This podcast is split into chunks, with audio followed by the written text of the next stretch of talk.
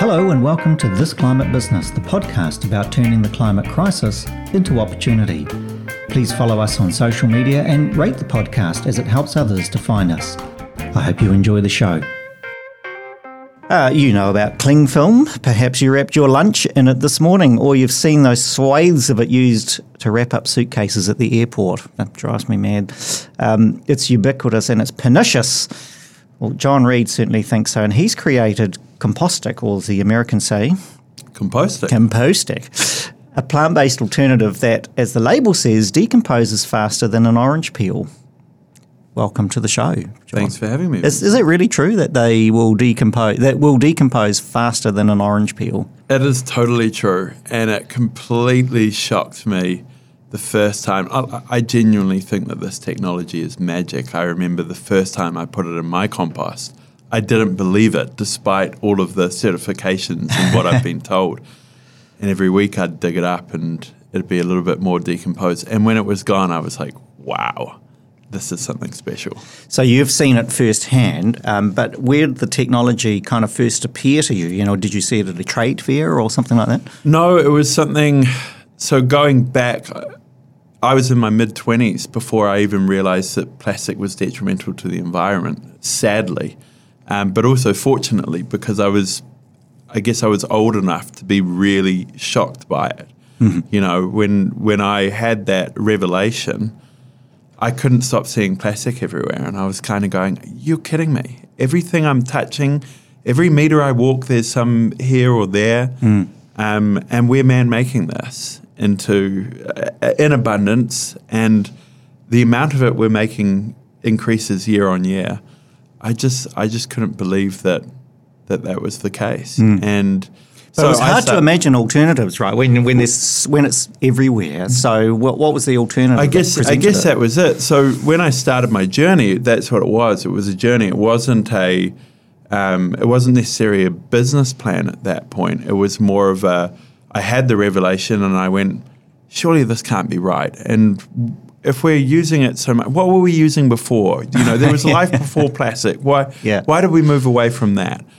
Um, and I kind of took myself on this journey, and that led me to, well, surely there's something better out there. We can, I imagine there's other materials that we could use. Science has improved so much.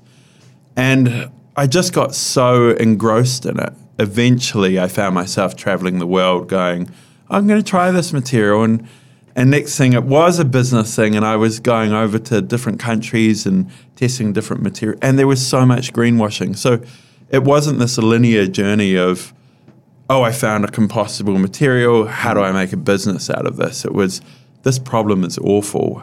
How should it be solved? And eventually I landed on this particular material because I just felt like it was the answer. What were you in those days? A student, an engineer? No, um, this is the funny thing I think because I, you know, I'm an, in a consumer business with um, new scientific technology that relies on engineering and manufacturing, and I have no experience in any of those things. Right? Um, I was running a small con- sales consultancy. What what I do have is, um, and I hate the word, but an entrepreneurial spirit. I think you know I was my first real job after two years of traveling and working overseas. I came back and um, I was a, in a sales role selling home automation. And I just never liked working for other people. You know, we'd go into these management meetings and there was a bit of fluff everywhere. And I was the only one putting my hand up. They used to call me Jesus hands because I'd go, no, no, no.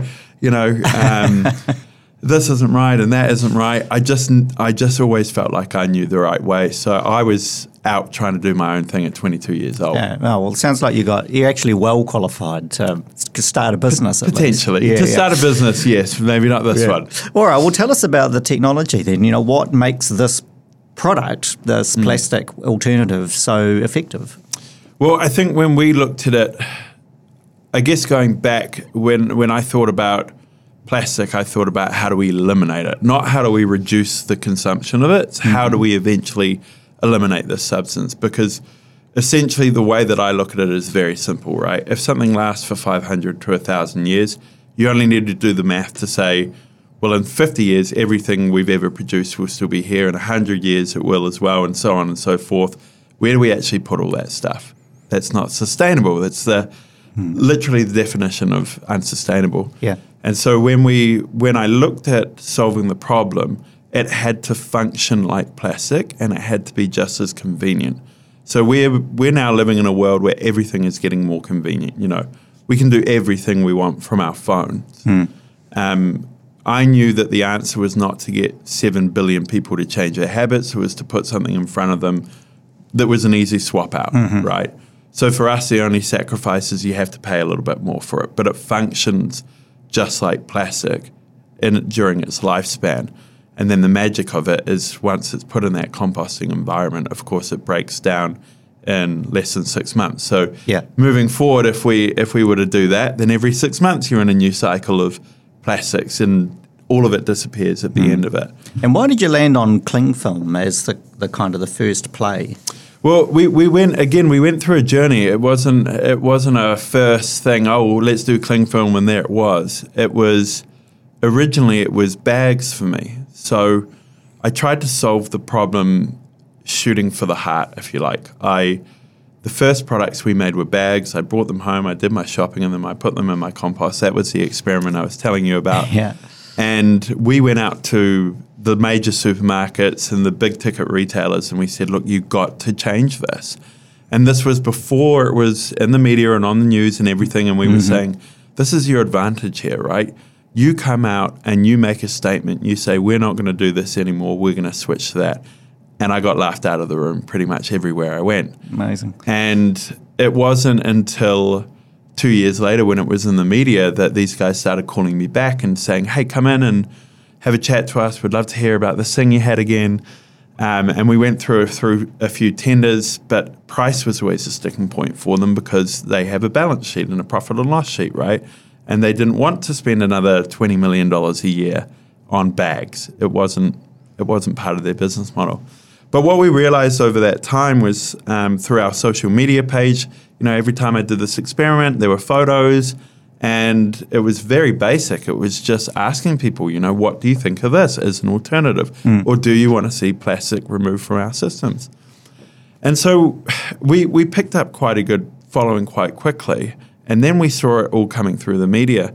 And for me, again, that was the second revelation, which was a business might not adopt this straight away, and we could totally understand that. But it's consumers that are leading that charge, right? Mm. Consumers are the ones who are demanding change. Before it was in the media, which was driven by consumers, the businesses didn't want to do anything. As soon as they were saying, hey, we don't like this anymore, we're seeing these photos of turtles and dolphins and all these other things, that's when everyone decided, okay, we need to make a change. That's when legislation started coming in. Because we've all known about plastic for the last mm-hmm. 30 years and what it's doing, right? So you think that that actually was the public pressure that created kind of the gave permission to the politicians to pass laws, hundred put pressures on, hundred percent. on I- I- businesses. I've become a big believer in that the public have the power. right. No matter how stupid their their voice might be or might, how clever it might be, Mm-hmm. they have power to make change because politicians are looking for your vote, and so are businesses. They're looking for your vote from your wallet. Hmm. So if if if as a society we all decide we want to go one way, we're actually swaying the future. And that's why we felt like going into the consumer space was the best way Mm-hmm. towards this mission of eliminating plastic. Um, the cling wrap itself was just a matter of we went and talked to people about their relationship with plastic. What do you love about it? What do you hate about it? And the answers always came back the same. It was always, you know, what are your favorite plastic products?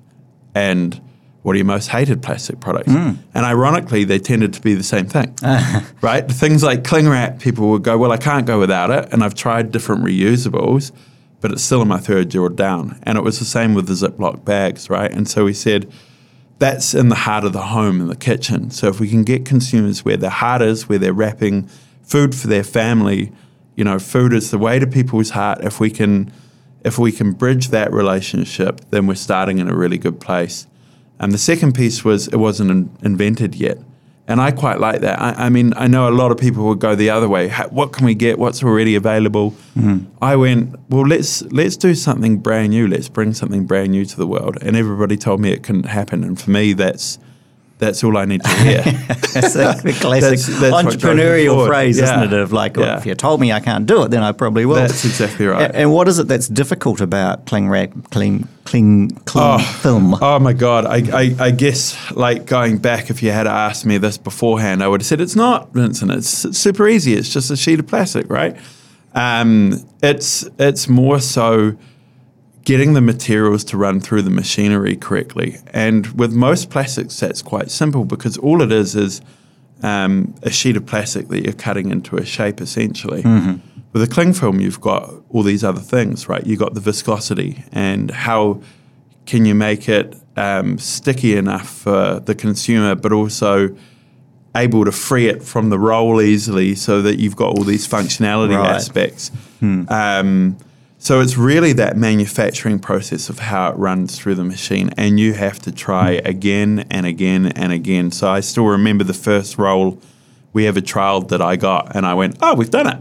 You know, it comes out of the box, and you see a roll of cling film, and you go, "Great!" And then you try to use it, and you go, "Oh, well, that doesn't work at all. We have to go back to the drawing board here." And we probably did that 50 times before we got it right. Awesome. Do you think that the um, technology is one of the barriers you have to overcome is just inertia, right? So is, is there been inertia just around change, even if the product works, it's just a different product. Um, and, and so getting kind of that behaviour change. Yeah. People talk about early adopters and fast followers. Have, what's been your experience? with Yeah, so I, I think again, it's um, for us coming into this, it was all about trying to reduce those barriers around behavior changes. So our the wrap is the most difficult, and the reason the wrap is the most difficult is is actually quite simple. Um, our materials won't cut on your serrated metal edge on the end of the box; it just won't cut it through um, plastics are, are uh, cutters that are available out there are all made of plastic, and I wasn't willing to compromise on that. I'm, I'm not going into something and saying my mission is to eliminate plastic. Here's your plastic cutter. that, that didn't feel right for me. Um, so we've perforated the sheets every 30 centimeters, just like a kitchen towel. So we thought that might be quite easy for people to pick up and use. And some people don't like it. And some people will say, this is the best thing since sliced bread, you know? How come we didn't perforate our sheets earlier? Um, but yeah, it's about picking up those early adopters. And I, I, I genuinely believe if you got a good product, then you're going to get word of mouth. And that word of mouth is actually your best piece of marketing. You, I mean, for most people, you can see a digital ad or you can see something on TV, but until you've tried it, how can you trust it? Yeah. But if you've got a friend who said, I tried it and I loved it, it's very easy to move and over. particularly important in an age of um, social media, right, where so much uh, content is user generated. Yes. Um, tell us about the technology. Um, you know, what makes it behave like pas- plastic, and you know, kind of what is it actually made out of? So uh, the wrap itself is made out of materials like um, cornstarches, PBAT, PLA. So very, very typically found in um, compostable products in general. Um, I can't claim to be a scientist, so I can't tell you exactly what um, exactly what happens. But it, essentially, the um, the molecular makeup of the product is exactly the same as plastic, right? You got these chains but the materials that go in are designed so that once they're in that atmosphere, like a microbial atmosphere, so um, much slower uh, in your open air, but still going to happen, those chains start to break. Whereas in plastic, they're totally strong. You can put them anywhere and they're not going to break until you start, you know, burning them or whatever. Um, so again, I, I wish I could give you a scientific answer. That's Like about as far as I cornstarch is the is the kind of the source of the polymer, um, so, and those, and PLA is a is now a pretty common source material, right? And and Yeah. I think that. You, what would you do? You kind of buy in the pellets, the PLA pellets, and then you manufacture from there. No, we don't. Um, we we let experts, third party experts, um, do the manufacturing and buying of the pallets. So Right. I, I would say we're a little bit different from most consumer goods companies in how we attack the supply chain because I know exactly what I want and need, and I really want to have a good understanding of what's available on the market and what that means at our end. And so we are quite particular about the materials we want to use. We don't buy them, but we instruct people on, on which materials mm-hmm. we would like to use. And the reason for that, so we use very little PLA, if any at all anymore. PLA has become somewhat controversial because it's it's really strong. It's really a really strong um, raw material. It's made out of plants, but it's so strong at the end of its life that you can't compost it at home. I mean, you can, but it's going to take quite a long time. Uh-huh. Um, so it has to go to industrial composting. We wanted everything that we did to be home compostable so that the consumer at the end of the day in their household could disregard it with um, take responsibility to do it the right way. Mm-hmm. So everything had to be home compostable for us. What's the alternative to PLA then? Well, there's a ton of materials coming out on the market. I mean, this has been the really special thing about my journey is, um, I guess, since I started seven, eight years ago, technology has improved so much, and so PLA was probably that first step in like a really strong plastic alternative that mm-hmm. could mimic um, like more of your rigid plastics. Now we're looking at new materials like PHA. So PHA has been um, in testing for as long as I've been in this industry, um, and companies have been trying to make the right materials that um, that can be manufactured at scale. The the reason PHA is so special is because it can be derived from so many different things. So it can be derived from seaweed. It can be derived from um, methane gases, which is incredible because you're now talking about a final product that is carbon negative. But they the PHA can act exactly like PLA, but can also break down in a home composting environment. Um, so we're, we're, we're not ready with this product range yet, but we're quite close to it where we can mimic more rigid plastics. They can be reusable.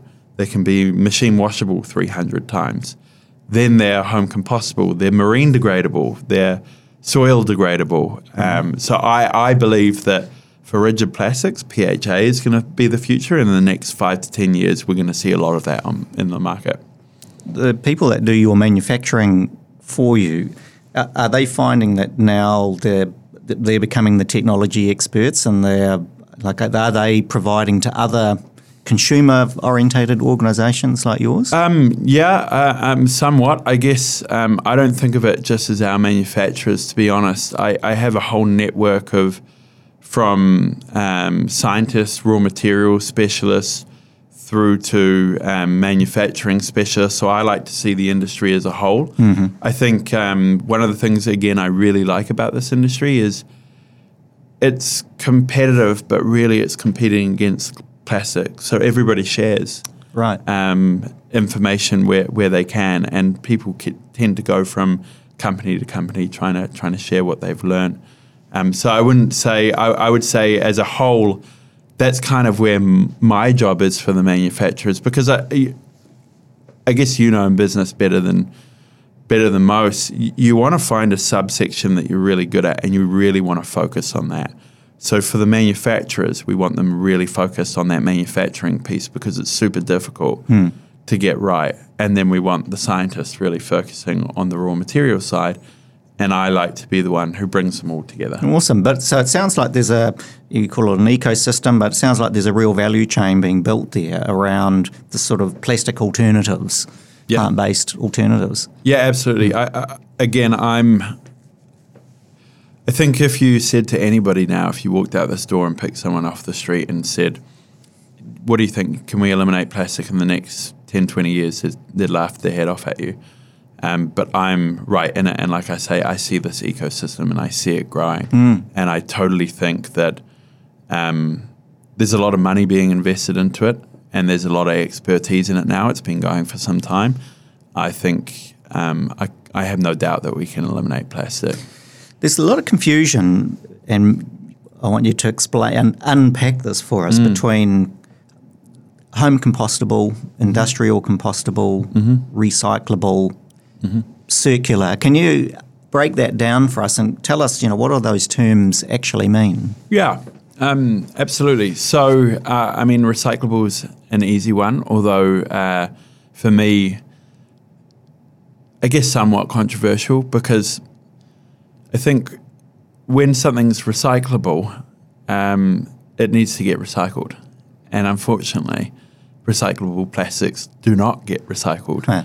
And so I see recycling as potentially, at least in the short to mid term, part of the solution, but it's very difficult to get that right. Um, and we've been throwing money at it for a long time, and you know, hitting our head against this wall with it. I get a meat tray, I clean it out, I put it in my recycling. My neighbour doesn't; he taints that whole load, right? Um, and I think that's the difficulty of it. Um, compostable, in terms of home compostable versus industrially compostable. So when you have a compost at home, it's gonna and, and depending on how well you keep it, it only hits certain temperatures, and heat is a really important part of um, composting, especially when you look at plastics. I, I, I don't know if anybody out there has got a compost at home and it's not going so well. You're probably either opening up the little door or you're coming back to it, and it's not very hot. On a morning like this morning, it should be steaming, right? Um, so it's all about the balance of keeping uh, the balance of the things you're putting in to keep it hot, but but it will never get as hot as industrial. Industrial gets up to, I think it's like 60 to 100 degrees Celsius, and so it can break down more difficult materials. So you might not put your bones in your home compost because it's not going to break down in there. You're just going to have bones in your compost. But you can certainly send that to an industrial site because the heat in there will um, really heat it up. And and so when that comes to plastics, it's the same thing. When you think about a c- coffee cup and its lid, which is made out of PLA, that's really hard to break down. It takes a lot of heat, it takes a hell of a lot of heat. Whereas something like ours is a, a little bit thinner and it's designed so that it's not going to need that much heat. Now, the beauty of, of the compostable industry, I believe, and one of the real reasons I believed in it from day one, not being a scientist, not being an engineer, any of these things, is that um, it's very regulated. So there are agencies across the world who test the products before you can go out and call them compostable. And they have very strict rules on this. If you are claiming something is compostable and it's you don't have that certification, you're going to be pulled up for it. And the supermarkets and retailers do a great job of it. If you cannot show that certification, you will not be put on shelf. Interesting. So anybody claiming to be compostable on the shelf should be, and they also need to show their compostable certification. So if you're looking at a product and you're unsure, all you need to do is pick it up and turn it around and look for that certification. Anyone who's got it is going to be advertising it, you know, um, all over the place. And what happens if a compostable plastic ends up in landfill where there's you, you, presumably you need oxygen for the microorganisms Yeah. to break this down and they they go into an anaerobic environment, Mm-hmm. possibly where it's not hot enough. What what happens then? Yeah, great question, actually. Um, so I always liken it, you know, we always liken our products in general, as you know, breaks down faster than orange peel, to organics. So if our if our plastic, if our compostic goes into a landfill, it'll act similarly to if you chuck your orange peel in there, right? Um, it takes a lot longer to break down. It will rot. It releases methane gases. Methane gas is like 32, I might be getting this wrong, 32 times more potent to the environment than carbon dioxide. So the answer for me on this is always let's reduce what we send to landfill, right? We, we should be composting all of our organic waste. 45% of waste at home is, is organic. Hmm. That currently goes to that anaerobic landfill. It creates methane gases. That's terrible for the environment. The answer is, for me, when I first started, was yes, a lot of people will be putting this into their rubbish bin. And that's not ideal for us. But again, if we can get people using it, learning about compost, and then that may create pressure for change at a waste management level. Right. Eventually, we have to. We have to get to a position where organic waste is collected and it goes off to a composting site. Well, at the moment in Auckland, at least, um, there's and in parts of New Zealand, I think there's some um, shift, isn't there? The, the Yeah. new facility in Reporoa is going Yeah. to be taking organic waste. Is Yeah. the- can can a composter uh, item end up there and be composted? Yeah, I mean, um, we haven't had that conversation with the councils and things just yet. Um, we know that, uh, that w- what it goes through to create electricity and and these um, liquid fertilizers. Uh, we know that our products do work in those environments because mm-hmm. in America there's a, a, product called Lomi, which is your benchtop composter, incredible product. You put all your scraps in, um, you put your Compostic in there, you close the lid, you touch a button, and overnight it turns into your compost, which I just think is fantastic. So, and that's the same sort of system as as what we're going to have here in, in Auckland. So we know it can go through it. I just want to say I, I really think we've we've missed an opportunity here in Auckland. To be honest, I think organic waste should be composted, not turned into electricity. We don't necessarily need more electricity produced through. Um, we, we can produce electricity far more effectively the ways that we already do. Mm. Where we've missed an opportunity is, and, and this is what I've always said the magic around the composting as an end of life is you actually have a resource, a really, really valuable resource at the end of it that you can then put into our earth. That's what our earth wants, you know. When an apple falls from a tree or a bird dies, it composts into the earth and gives nutrients back that's what the earth wants us to do. It wants us to give all this back. It's created this mm. orange and apple. It wants it back at the end of it, right? Um, and we're currently using so much artificial fertilizer. I, I, don't, I don't want to talk too much about it because I could be here all day. um, but but we're really, I, I, really think we miss an opportunity with that. And um, other countries are, are, are doing it differently. And I think whether we we've missed the opportunity. I really hope that changes in future because there's some huge benefits from it. That is another topic, and I reckon um, we could get you back talking about that because uh, I think that you're not the only person that has these concerns about mm. this new facility, right? Um, what is going to happen in the near and me, maybe even the medium term for Compostic? What is your ambition around it? So, as I said, our, look, our mission is to eliminate plastic. Now we know we're not going to do that by ourselves, but if we if we can inspire others to do think, similar things, then fantastic. Um, the more of it, the better. And we've seen some incredible things happening around the world. Um, for us, it's all about getting into as many consumer homes as, as possible around the world. So, you know, we started in little old New Zealand and um, that's been working great for us. We quickly expanded into Australia, where we work very closely with um, Woolworths, who have been uh, uh one of the best retailers we've worked with. You know, I think, um, and I won't name names, but there are retailers around the world who say we're trying to be as sustainable as possible, but it doesn't trickle down to who makes the decisions on shelf. With Woolworths, it really does, and, mm. and I take my hats off to them. Um, and now we've expanded into America as well. And and I must say the American market has just been amazing for us. We've mm-hmm. we've really enjoyed working with retailers like Whole Foods, who are exactly the same as, as Woolworths. Um, they've just really got behind us. Um, so we're hoping to expand nationwide with them. We we only started in September with them last year and a couple of trials, and they love us. And they've just gone, let's expand you, let's expand you. What have you got next? And I think for us, that's it. It's it's a bit of expansion into more mass markets. Again, trying to get it into as many consumer homes as possible. So that creates a scale challenge for you because you know there's quite a big difference in, in the size of market. Oh, yeah. What, what can you? What does that do? You know, how do you respond to that from a manufacturing point of view? Well, I think um, we're quite lucky in the sense that, uh, again, plastics have been, they're very cheap. And the reason they're very cheap is that they can be manufactured very quickly. So once you have the, they're a commodity, once you have the machinery set up and you know that process, you can actually manufacture a lot of it very quickly. And you can scale up that manufacturing very fast as well. So, you know, we've been prepared for the US market. We know it's been coming for some time and um, we've been able to scale up production very quickly Fantastic. for it. Um, so here's a, a, question: We're at the airport and we're seeing suitcases completely. Um, you, you, know, there's just layers and layers of this cling film being mm. wrapped around suitcases. Um, drives me mad. I, I, don't understand why, but. One day, is that going to be a compostic oh, product? Oh, there's there's no doubt about it. Um, some way down the chain, I think you know I alluded to it earlier that we want to maintain very focused. Um, right now, that focus is in the consumer space because we want to provide solutions for people. Um, and as I, you know, as I kept saying, eventually that will lead to change with businesses. Um, we're being quite patient with businesses. We're, we're not talking to anybody.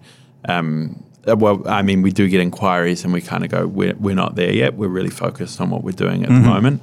Um, but eventually, we'd love to provide those solutions for them as well. As I say, we want to eliminate plastic.